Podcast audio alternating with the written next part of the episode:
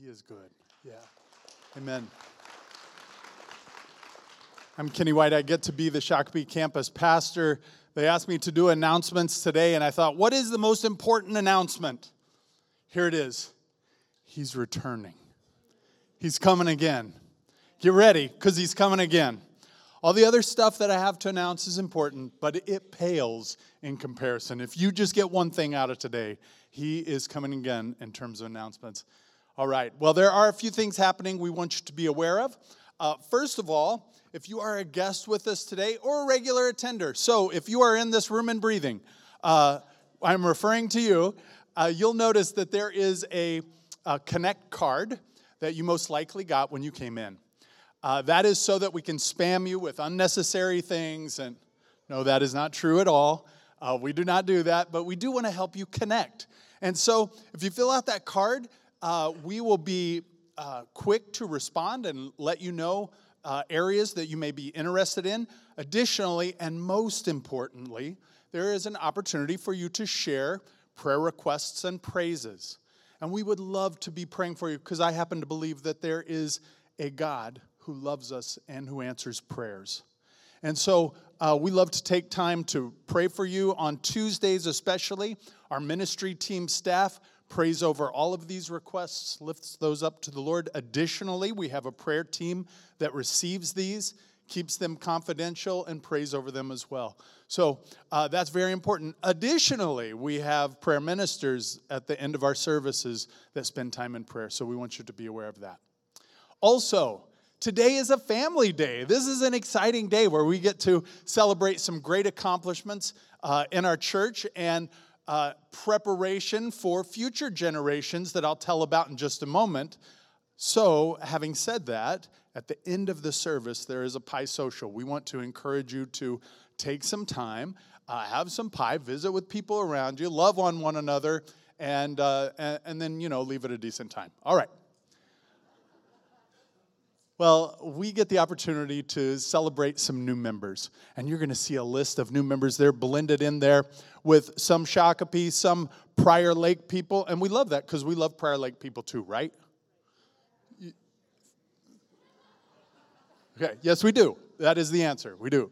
Uh, and so you'll get to see uh, a variety of people on this list, of course uh, here in Shakopee, some of which will be out there as you see some of those new members. Love on them, encourage them in the Lord. What a great opportunity for us to take a step of faith and say, hey, we're united together and love one another. You'll notice uh, that Jason Foreman is on this list. That's, that's important because he wasn't sure if he wanted to be a member here or not for a while. And, and so we held his check. And then he decided uh, of his own volition. No, I'm just kidding.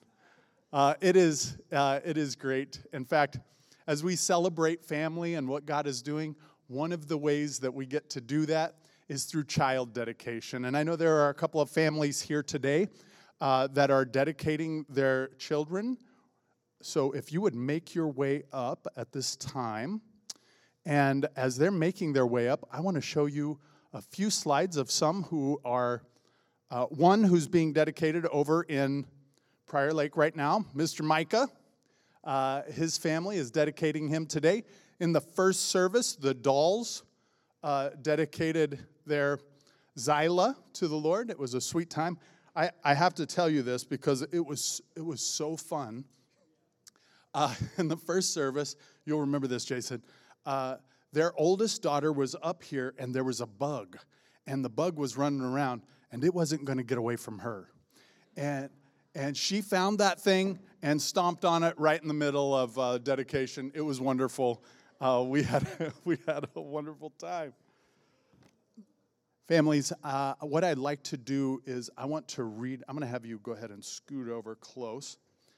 I'm, gonna, I'm going to read some, uh, uh, some points of dedication.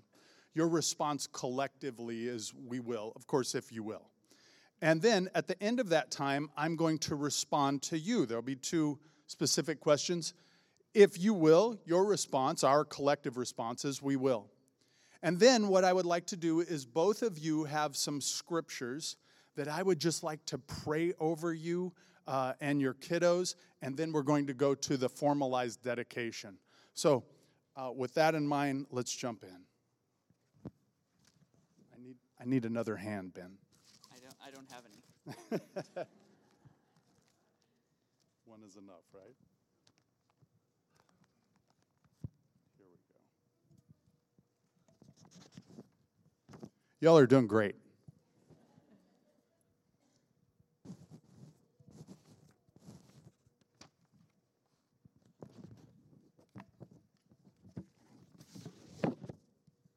All right. Do you acknowledge that your child is a precious gift from God and express heartfelt gratitude for the blessings that they are to your lives? Will you commit to dedicating your child to the Lord, acknowledging God's divine gift and surrendering any worldly claims on their lives with the hope that they will belong completely to Jesus Christ? Are you prepared with God's guidance to raise your children in the ways of the Lord, providing them with discipline and instruction and making sincere efforts, showing patience and love to instill the Word of God, the character of Christ, and the joy of the Lord in their lives?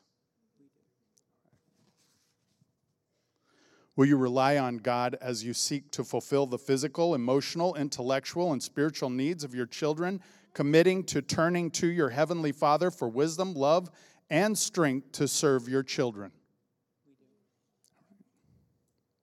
Will you make it a consistent prayer with God's grace that your children come to place their trust solely in Jesus Christ for the forgiveness of their sins and the fulfillment of His promises, including eternal life? Will you commit to growing in your faith so that you can lead them in their faith as you encourage them to follow Jesus as their Lord and obey His teachings throughout their lives? God bless you. All right, church. As the Lord places these families on your heart, will you join in praying for them, asking the Lord to guide and strengthen them as they raise their children in the ways of the Lord? We will. Will you commit to growing in the Lord so that the generations to come can count on you as an example of faith and discipleship in Christ? We will. All right. Let's go ahead and, if you can, thank you. One more. Uh, let's let's go to Gideon's. Yep. All right. Gideon, your parents picked Romans 12. Yeah, they did. It's exciting.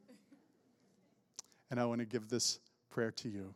Gideon, do not be conformed to this world, but be transformed by the renewal of your mind, Gideon that by testing you may discern what is the will of God, what is good and acceptable and perfect, Mr. Gideon. Gideon, together with your parents who love you dearly and this fellowship who care about the outcome of your faith, I dedicate you to God, surrendering together with them all worldly claim upon your life and the hope that you will belong wholly to Jesus Christ forever. We dedicate you today in the name of the Father, the Son, and the Holy Spirit. God bless you. All right. Mr. Rowan, hello. Your parents picked Psalm 1, 1, and 2, and I'm going to read that over you. Rowan, blessed are you as you walk not in the counsel of the wicked, nor stand in the way of sinners, nor sit in the seat of scoffers. But your delight is in the law of the Lord, and on God's law you meditate day and night. May the Lord bless you. Rowan, together with your parents who love you dearly and this fellowship who care about the outcome of your faith, I dedicate you to God, surrendering together with them all worldly claim upon your life in the hope that you will belong wholly to Jesus Christ forever. We dedicate you today in the name of the Father, the Son, and the Holy Spirit. Amen. Church, will you give them a hand? God bless you, friends. God bless you.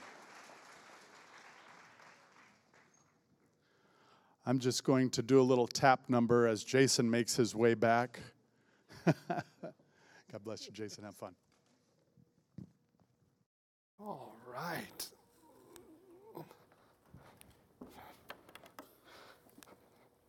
Thanks, Pastor Kenny. Well, for the, those of you who don't know, my name is Pastor Jason. I get the opportunity to serve as the adult ministry pastor here at Friendship Church, and that means sometimes I get the opportunity to open God's Word and dig into what it says and what it has for us. And this morning, we're continuing a series that we started on the Holy Spirit, God in us. And we're going to be diving into the book of Galatians, Galatians chapter 5. And so, if you have your Bibles or devices that gain you access to Scripture, um, you can situate yourself at Galatians chapter 5 as we look at uh, what the Holy Spirit produces in us, how He works in our hearts. And in a moment, I'm going to invite us to stand as we read Galatians 5 16 through 25. But instead of having it up on the screen, and instead of inviting you to follow along, I'm going to uh, invite you to kind of mark, place mark where that is, set it down on your chair, and then have the word read over you. And so I'll invite you to stand right now. And if you're comfortable, feel free to close your eyes and just allow God's word to be read uh, over you. Galatians 5, starting in verse 16, the Apostle Paul writes But I say, walk by the Spirit, and you will not gratify the desires of the flesh. For the desires of the flesh are against the Spirit, and the desires of the Spirit are against the flesh. For these are opposed to each other to keep you from doing the things you want to do. But if you are led by the Spirit, you are not under the law. Now, the works of the flesh are evident sexual immorality, impurity, sensuality, idolatry, sorcery, enmity, strife, jealousy, fits of anger, rivalries, dissensions, divisions, envy, drunkenness, orgies, and things like these. I warn you, as I warned you before, that those who do such things will not inherit the kingdom of God. But the fruit of the Spirit is love, joy peace, patience, kindness, goodness, faithfulness, gentleness, self control. Against such things there is no law. And those who belong to Christ Jesus have crucified the flesh with its passions and desires. If we live by the Spirit, let us also keep in step with the Spirit. The word of the Lord. Let's pray. Father, we thank you for your word this morning. Holy Spirit, we pray that you would give us insight and wisdom as we seek to understand your word. We pray that you would use your word to form us into the image of Jesus Christ. Holy Spirit, bear your fruit in our hearts and in our lives. In Jesus' name we pray. Amen. You may be seated.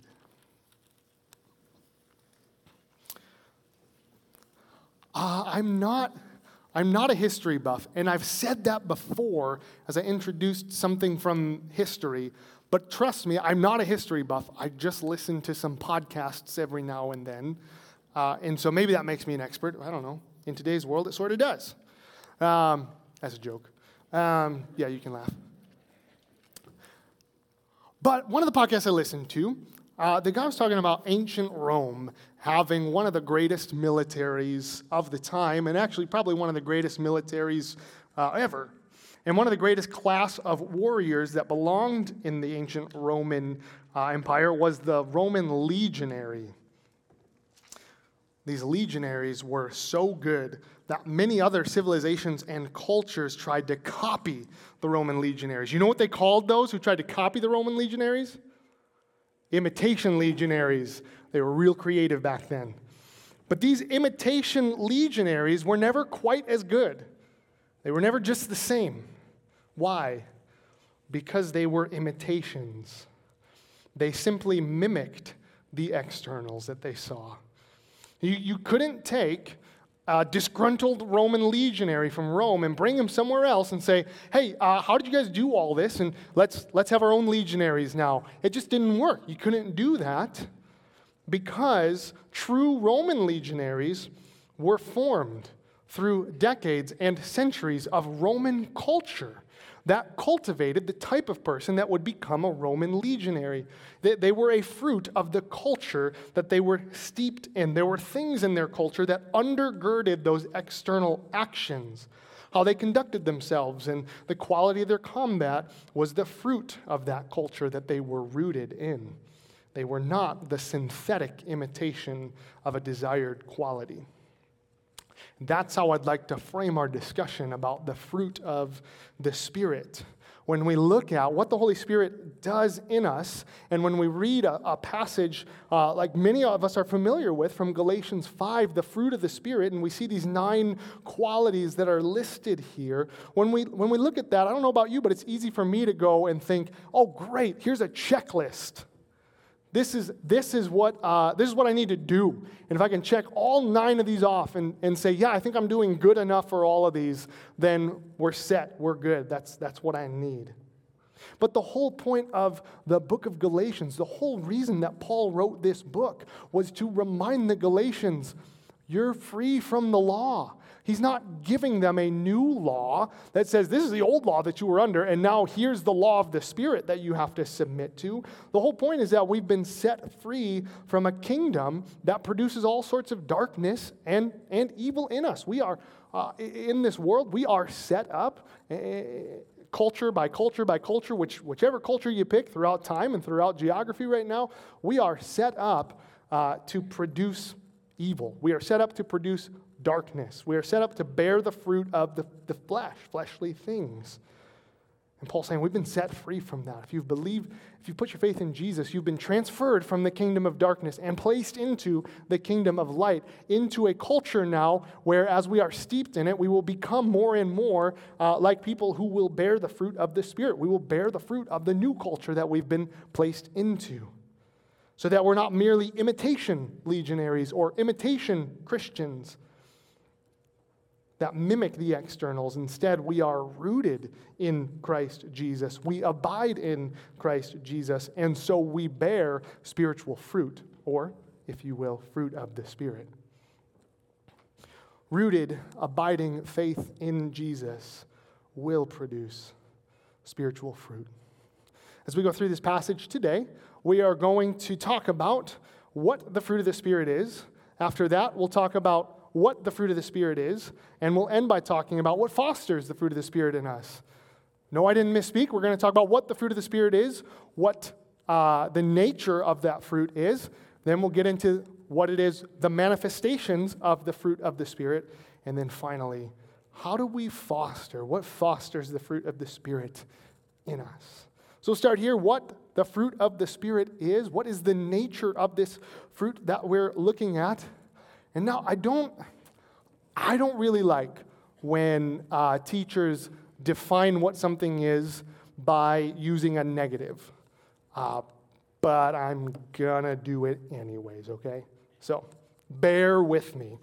I think it's helpful to look at uh, what it's not to better understand what it is. It's not a checklist. Right at the end of verse 23, uh, maybe you're familiar with this part from this passage, the fruit of the Spirit, but you can see it there if you've got your Bibles open. Paul says of the fruit of the Spirit, against such things there is no law. He's not talking about legislation right now. It's not as if verses 19 to 21 are all of these things are unlawful and verses 22 to 23, all these things, the fruit of the Spirit, this is lawful. He's already told the Galatians that if they are in Christ, they are set free from the law. Paul is saying that the fruit of the Spirit is born in a person's life not because it's legislated. You can't legislate the fruit of the Spirit, but because there is genuine transformation that's happening in the heart. He doesn't offer these nine qualities as a new law to follow. That phrase, Against such things there is no law. That phrase is used word for word in Aristotle in some of his writings on politics. And when he's talking about, he, he's, he doesn't say, he's not talking about uh, fruit or characteristics. He's talking about individuals. And he's saying, against such individuals there is no law. Well, what such individuals? Against individuals who live according to the virtues that our Greek ethics want them to live. So, individuals who live in an, out, in an upstanding and virtuous way, there's no law against them because they are a law unto themselves. Everything that they do is good and right because they are virtuous. That was what Aristotle used that phrase for, and I think Paul is doing it in a very similar way to say if, if God, the creator of the world and, and, and judge and ruler of all things, if, if the Holy Spirit, who is God, is bearing this fruit, then it's good. Against such, it's a law unto itself that this stuff is good. It's not a new law to follow, it's not legislation. Aristotle says it'd be crazy and, and, irresponsible to try to legislate and put these virtuous men under a law. I think Paul's saying a very similar thing. It'd be crazy to try to legislate and put Christ followers under a law because if we're following Jesus and being filled with the Spirit, we're going to walk in step with the Spirit and bear the fruit of a good God. It's a law unto itself.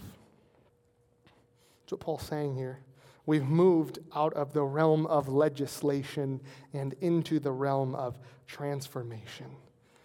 Yeah, we can legislate all we want. We can set rules in our homes. We can set rules in our communities. But if hearts don't change and transform, it doesn't, doesn't do anything. And that's what Paul's saying. It, there must be a transformation that happens. It's not a checklist. And so, similarly, it's also not a moral code. It's not, in our minds, we want to make it a moral code because it's easy for us to say, here's what I need to do. But it's not something that you adhere to and that makes you a, a Christian. That, that would make us imitation Christ followers, imitation legionaries.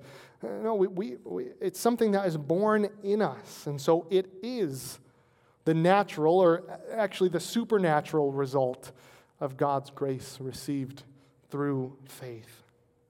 See, back in the book of Galatians in chapter 3, verse 5, Paul asks the church, he says, if, Has God given you the Holy Spirit because of the works, your works of the law, or has he given you the Holy Spirit uh, because of your faith?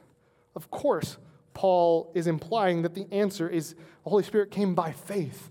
He was not earned by uh, the works of the law that the Galatians participated in.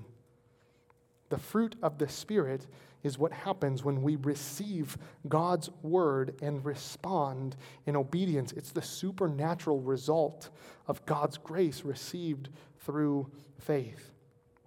These qualities listed here will increase in us as we walk by faith. The fruit of the Spirit is the result of a life that actively allows God through the Spirit to work His word into our lives if, if you've trusted in Jesus for salvation, as Paul has written in this book, we've been transferred out of the, the kingdom of darkness into the kingdom of light. Well, well, Christ is the, the king there, and so it's not simply some lip service saying, Yes, I've got faith. It is genuinely putting our money where our mouth is and saying, Well, yeah, if Jesus is king, then Jesus is king. And, and I will listen to what he says and respond to his word with obedience. And as we do that, that will bear in us the fruit of the kingdom, the fruit of the Spirit that will get worked into our hearts. And just like the Roman legionaries who become what they are because of decades of growing up in their culture, with the Spirit alive in the believer, we bear this fruit through minute by minute, day by day, week by week, month by month, year by year, saying yes in the small things in obedience to what God calls us to do. Yeah, maybe we bear the fruit of the Spirit by not cussing when we get angry on the road and, and opting not to do that and, and instead walk by the Spirit. And as we do that and as we make that decision time after time after time and again after time after time, God will continue to bear fruit in our lives as we treat Jesus as Lord and as God works his word into our hearts fruit of the Spirit is the supernatural result of God's grace received through faith. And the fruit of the Spirit is summed up as looking more and more like Jesus in our hearts, intent, motives, and actions. In the Sermon on the Mount, Jesus goes beyond the, the legislation of the Old Testament law that gave you what you could do and what you couldn't do, but it always built into it had uh, thought, intent, and, and motive. But uh, for long periods of time, we as humans didn't really see that. But Jesus pulls that out in the Sermon on the Mount when, when he says, if, if you've hated your brother, you've committed murder. Why? Because we're not talking about just externals. We're talking about the intent and the thought and the motive. And that's not something that we can easily change, if at all. That's something that must be transformed. And so it is the fruit of the Spirit is summed up as looking more and more like Jesus in our heart, intent, motives, and actions, because he displayed it perfectly in his life. He taught on it in the Sermon on the Mount, but he's the only preacher to ever live who wasn't a hypocrite. And he taught on it and lived it perfectly and showed us what it meant to bear the fruit of the Spirit in his life. We've seen in this series that one of the major roles, if not the major role of the Holy Spirit, is to point people to Jesus. He's, he's always pointing people to Jesus. In 1 Corinthians 12 3, Paul also says that, uh, that nobody, nobody can confess Jesus as Lord without the Holy Spirit. Similarly, nobody can acknowledge him as Lord with our actions. Nobody can uh, obey Christ as Lord and treat him as Lord in our lives without the Holy Spirit. You want to see what the fruit of the Spirit looks like lived out? Look at Jesus. And, and the Holy Spirit then will, uh, if, if we are walking by the Spirit, He will make us look more and more like Christ. That's what He does. He points us to Jesus. And uh, even, even Gideon's verse this morning do not be conformed to the ways of the world, but be transformed by the renewing of your mind. Paul goes on to say that we would be con- be conformed and made into the image of Christ. And so that's the work that the Holy Spirit does. And so the fruit of the Spirit is summed up as looking more and more like Jesus, not just in our actions, but in our heart, intent, and motives. I mean, look at Jesus. Look at his heart of goodness and compassion. Look at his selfless love, his unwavering joy, his unflinching peace, his long suffering patience. Have you guys been with us for the uh, sermon series on Mark a few weeks ago that we finished up? Remember, remember those disciples? They're kind of a major role. Uh, yeah, one of the most recent passages we read about them, Jesus is telling them, uh, I'm going to die horribly, and it's, it's going to be brutal, and I'm going to be betrayed, even by you guys. And what's their response? Yeah, okay, yeah, okay, sure. But uh, when we get when we get when we get to heaven, okay, who gets to sit in the good seats? I want that recliner right next to you, Jesus. Talk about long suffering, patience, as he bears with the ignorance, the failure, and the sin. That's also not just those disciples. I may see myself in that story a lot. Long suffering patience, radical kindness, absolute goodness, indefatigable faithfulness, unflinching gentleness, and supernatural self control. We see it all in Christ. The fruit of the Spirit is summed up as looking more and more like Jesus in our heart, intent, motives, and actions. See, when if you've put your faith in Jesus, what happened was God, God took the blood of Christ and it covered you. And so he looks at you as if you have the righteousness of Christ. He sees us that way. Bearing the fruit of the Spirit means we are becoming that person. We're not that person yet, and we will be one day, but bearing the fruit of the Spirit means that we are becoming that person. We already look like Jesus to God the Father, and we are becoming those people that we look like to God. That's what bearing the fruit of the Spirit is. And so we've kind of talked about the nature of the fruit of the Spirit, and we ask again then, what is the fruit of the Spirit? This time we're going to look at the manifestation of the fruit of the Spirit, and I'm going to need you all to really practice your long suffering patience with me. Uh, my goal is to kind of do rapid fire, go through all nine qualities. But if you know me at all, you know rapid fire is most likely not in my vocabulary. But we're going to try, okay? Sound good? Okay, here we go. At the end of the day, our goal is that the Holy Spirit would produce in us this fruit so that we would look more and more like Jesus, just like how it takes years of culture to create a Roman, a Roman legionary. So it takes years and decades of faithfully walking with Jesus for the Holy Spirit to continually bear this fruit. We make ourselves available to God and till the soil of our hearts so that we are ready to bear this fruit. We see in Jesus, first and foremost, self giving love. Now, these are listed. Um, one interesting thing about this fruit of the Spirit here love uh, is often used to sum up all of the Old Testament Torah, all of the, all the laws, all the commands, all of God's heart. Love Lord your God with all your heart, soul, mind, and strength. Love your neighbor as yourself. Love is used to sum that all, whole thing up. The last phrase here in the fruit of the Spirit, self control, was used by the Greek philosophers to sum up the whole of their Greek ethics. I think what Paul is doing by putting love at the front and putting self control at the end is he's saying, yeah, and uh, the, the, the Greek philosophical system that through natural revelation has found some virtuous actions and virtuous living. Um, the fruit of the Spirit, if it's in line with God's will, the Spirit will bear the fruit uh, even of the virtuous things that the Greeks are pointing out, if it's in line with God's word. And so, what Paul is saying is, you don't need something else. You don't need some other philosophy. You don't need some other uh, worldview. You don't need anything else other than the Holy Spirit. He will give you all that you need, and He will bear all of the fruit that you need for right living in the kingdom. So, uh, that's interesting. That's what's going on there. But love we see in Christ Jesus self-giving love. Even in the book of Galatians, Galatians 2:20, Paul tells us, Jesus gave himself up for us. This is true.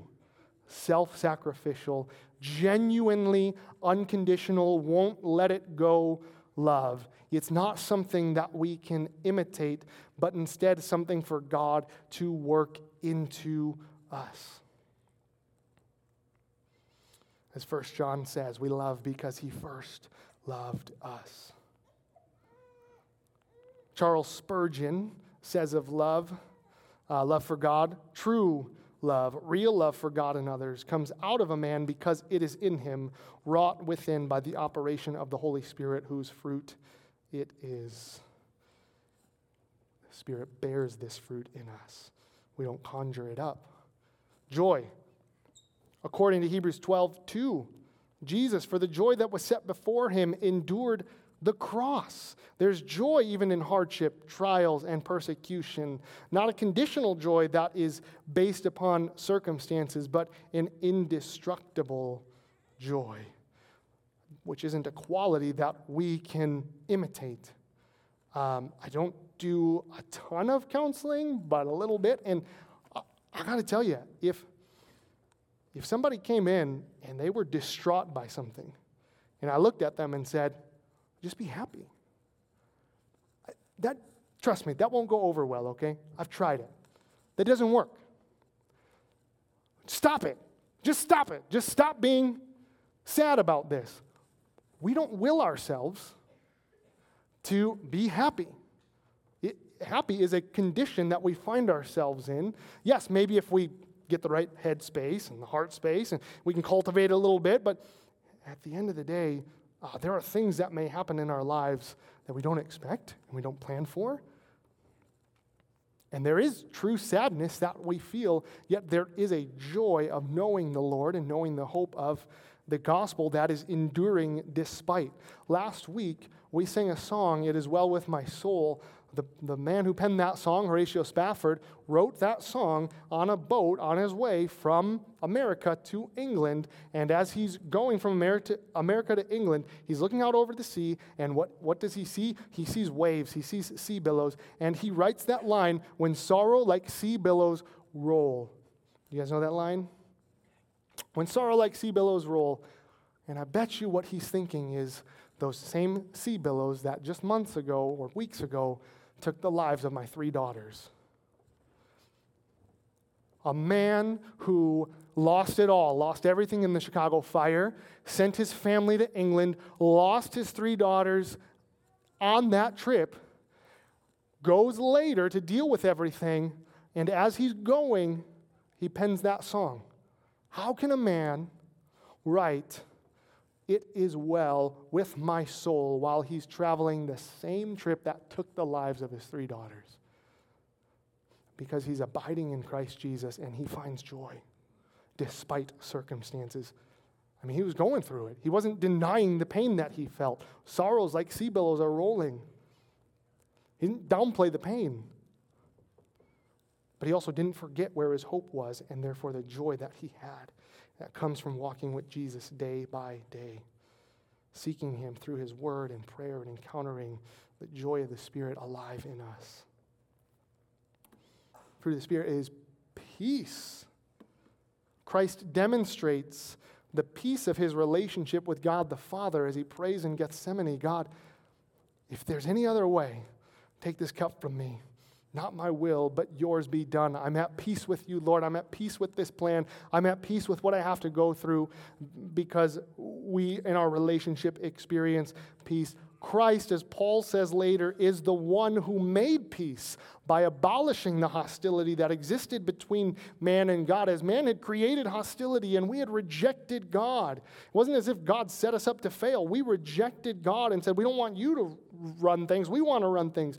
Man creates this hostility, and Jesus abolishes that hostility that man had created between man and God and man and others. Paul talks about how Christ is our peace, and he is the means by which that hostility is abolished.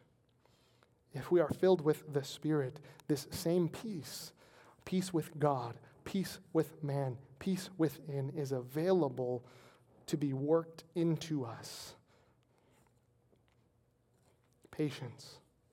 We keep looking at Christ, again, because the Holy Spirit uh, bearing his fruit in our lives is summed up by looking more and more like Jesus. So we look to Christ, we see how he bears this fruit, and as we do that, we walk with Christ uh, and follow his example and are empowered and strengthened by the Holy Spirit so that that same fruit is born in us, right? This is, this is becoming a Roman legionary here, right? That's why we keep looking to Jesus. I mean, go figure, you show up to to church and we talk about Jesus a lot. But that's this morning why we're talking about Jesus. We want to see the fruit lived out in his life so that we can be formed more and more into that image. It's patience. Psalm 103:8 says, "The Lord is merciful and gracious, slow to anger." When I read in the Old Testament and see, uh, sometimes it looks, well, oftentimes, not oftentimes, sometimes I was right the first time. Sometimes it looks harsh. God may say that he is going to mete out punishment uh, to the third or the fourth generation. What? That doesn't seem great. Like three or four generations from now, I'm still going to be paying for uh, whatever it was that I did. Yeah, but then we read that next to those who keep covenant and those who are faithful to the Lord I will uh, extend love to them and, and keep my covenant with them to the thousandth generation. So the Lord, God, is, is quick to extend grace, quick to extend mercy. When you read about his wrath and his anger in the Old Testament, it's always God was provoked. God was provoked to wrath. When you read about his grace and his mercy, you read God is quick to extend that mercy. It's like he is bound up, kind of wound up, ready, and the moment that there's repentance, the moment that there is somebody who is seeking the Lord, bam, here you go. Here's your forgiveness, here's your grace, here's your mercy. His wrath, his anger is long, long tempered. It's motivated by his love, obviously that he, he does not desire to act on that anger or that wrath. That he desires that we would receive his forgiveness, and that's what he wants. He wants to extend that grace. He wants to extend that mercy. He, I can't say that God does something begrudgingly, but he almost, it seems like, almost God begrudgingly will consumed with wrath. It seems like his default is that he wants to extend grace and mercy. Patience, slow to anger. Thank you, Jesus, that you are slow to anger, knowing my heart and my decisions and my life. Whew. Again, think about Christ's patience when he was here on earth. As we talked about the disciples bearing with their failures, bearing with our failures in our sin and our ignorance. When the disciples repeatedly didn't get the message, when we repeatedly don't get the message, man, it, oh, it takes forever for me to learn something up here. Now, I don't have a ton of stuff going on in this brain up here, but when there are things up there, it takes a long time for it to work its way down here, and I'm thankful that the Lord is patient. And the Holy Spirit wants to work that patience into us so that we, in the same way that Christ bears with us, we bear with others. Bear with believers as they sin and fail against us. And to be long tempered. Here's a quality here that I used to think, I got this down. Patience is easy. I, can just wait and wait and wait. Yeah, patience, no problem. Then, about, well, exactly four years ago, oh, we had our first child. Now, it's not the kid's fault. Children don't know what they don't know. They're full of ignorance of the world and of how things work. Yet I see in myself this, why can't you just get it? Why do I have to say it 50 times? And it, it, it tests my, well, more than tests my patience. It stretches my patience to the point of there's nothing left here. There's just, it's just how it is. So then I realize that. Okay, here we go. I'm at work. I'm going to be patient when I get home. Well, then maybe I didn't have enough for lunch. Maybe I missed part of my sandwich or left something at home, and I come home just a little bit hungry, and it's game over. Okay, it's, I'm, not, I'm not throwing things or breaking things, but I am not patient. And my wife will sometimes lovingly say, Yeah, you probably didn't eat or something. You seem a little grumpy. That really helps. It should. Should help. She does it graciously. But in my short, angered feelings, it doesn't. I've come to realize I, I can't really change that. Not if I try to grit it out. I've come to realize that I need to seek the Lord and receive His patience. I need to reflect on that and know and recognize that the Lord has extended that patience to me and know that, that the Holy Spirit wants to work that patience into me. It's almost, maybe not almost, it is gracious of God to let me fail, to remind me of my need for Him, to work that into me patience. Now, as we rapid fire here, please continue to extend patience to me. Thank you. Kindness. Taste and see, the psalmist writes, that the Lord is kind, uh, is the word that's used there. We translate that word as good, but it's the same word. And this is God's gracious attitude towards sinners. It's this attitude that motivated Jesus to the cross. Paul tells us in Ephesians 4:12, "Be kind to one another." And then he tells us what that means forgiving one another, just as God in Christ forgave you. Having this idea of extending forgiveness. Forgiveness is an extension of kindness that the Holy Spirit wants to work into our hearts. And we can only extend true forgiveness when we receive that from the Lord. Most of our, not our, I won't, I won't group you in with me. Most of my forgiveness usually is conditional in some way. Most of it is, ah, if you feel bad enough, we're good. Uh, if, if, if, you, if I make sure you understand uh, why that was wrong, we're good. That's not forgiveness. That's not how Christ forgave us. It's free. He took the payment, not me. And so I have to receive that forgiveness in order to give that. Goodness. This is having the interest in the welfare of others. The Son of Man came not to be served, but to serve. Christ exemplifies this goodness. The Holy Spirit will work that into our lives as we continue to walk by faith. Faithfulness. 2 Timothy 2:13 says, "If we are faithless, he remains faithful. Jesus is relentlessly faithful to the Father uh, in submitting to the punishment for our sin, but he's also faithful to, to me and to us, to a rebellious people that reject him. Father, forgive them, for they know not what they do, he says from the cross to the people who put him there. I don't have faithfulness like that. I can't conjure that faithfulness up. It must be worked into me by the Holy Spirit. Gentleness, meekness. In Matthew 11, Jesus says that he is gentle and meek. One of the only, if not the only place where Jesus describes his heart to people.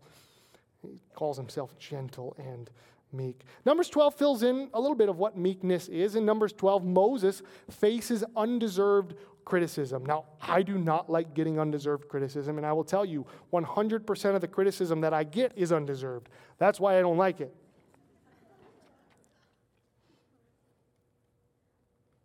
Moses genuinely faced undeserved criticism in this instance.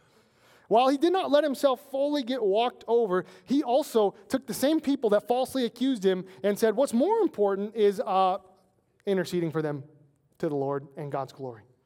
That's meekness. That's, that's taking um, anger or, or whatever emotions are stirred up from that undeserved criticism and harnessing it and saying, yeah, that's there, uh, and, and this actually isn't right, but what's more important, uh, I, I could win this argument and, and still lose. What's more important is God's glory. What's more important is that these people are criticizing me, and, and actually that's going to hurt their souls, and so I need to intercede for the very people that are criticizing me to the Lord. That's gentleness and meekness. Christ lives that out perfectly. Self control. Once again, Aristotle. The man who has self control very well may have strong passions, urges, yet they are kept under control.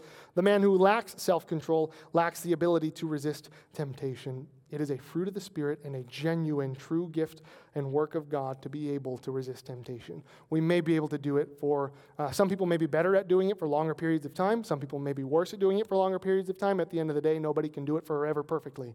It is a gift from God to be able to resist temptation worked into us by the Holy Spirit. Okay, I tried to go as fast as I could there. We are a little bit behind, but that's okay. That is not uncharted territory for me. Um, what fosters the fruit of the Spirit as we end here? What we see after Paul lists those fruit of the Spirit, uh, we see in Galatians 5:24 that Paul says, "Those who belong to Christ have crucified the flesh with its passions and desires." We're not looking to imitate a checklist or a moral code. We're looking to be formed into the image of Christ. And the only way to do that is to stop being formed by the things of the world, by the old way of operating. We're told in Galatians earlier that when Christ was crucified, he freed us from the legal punishment of the law. And now we're told here that that same crucifixion frees us not just from the punishment of sin, from the power of sin as well. Paul is telling us the power of sin was crucified when you put your faith in Jesus and, and, and died. The power that sin had over our lives was put to death. Leave it in the grave, let it sit there. Walk by the power of the Spirit, he is saying. By identifying with Jesus and his life, death, and resurrection by faith, we are not simply freed from the punishment of sin, but also from the power of sin. John 15, Jesus says, Abide in me, and I in you. Whoever abides in me and I in him, he it is that bears much fruit abiding in Christ Jesus. As we die to our old way, we now live to the new way of abiding in Christ Jesus. Rooted, abiding faith in Jesus will produce spiritual fruit. That is the way to walk by the Spirit. That is the way to bear fruit. If I abide in Christ, I will inevitably become more like Christ. That's going to lead us to the table in just a few moments here. So I'm going to invite the worship team out here. But it, we, we come to communion remembering what Christ has done and, and reminding ourselves that we abide in Him alone. Because if we abide in things of the world by not crucifying the flesh, we will look more and more like the world. That's just what happens. Wherever it is that you find yourself, you become more and more like the people that you are surrounded by, more and more like the things that you are engaged in.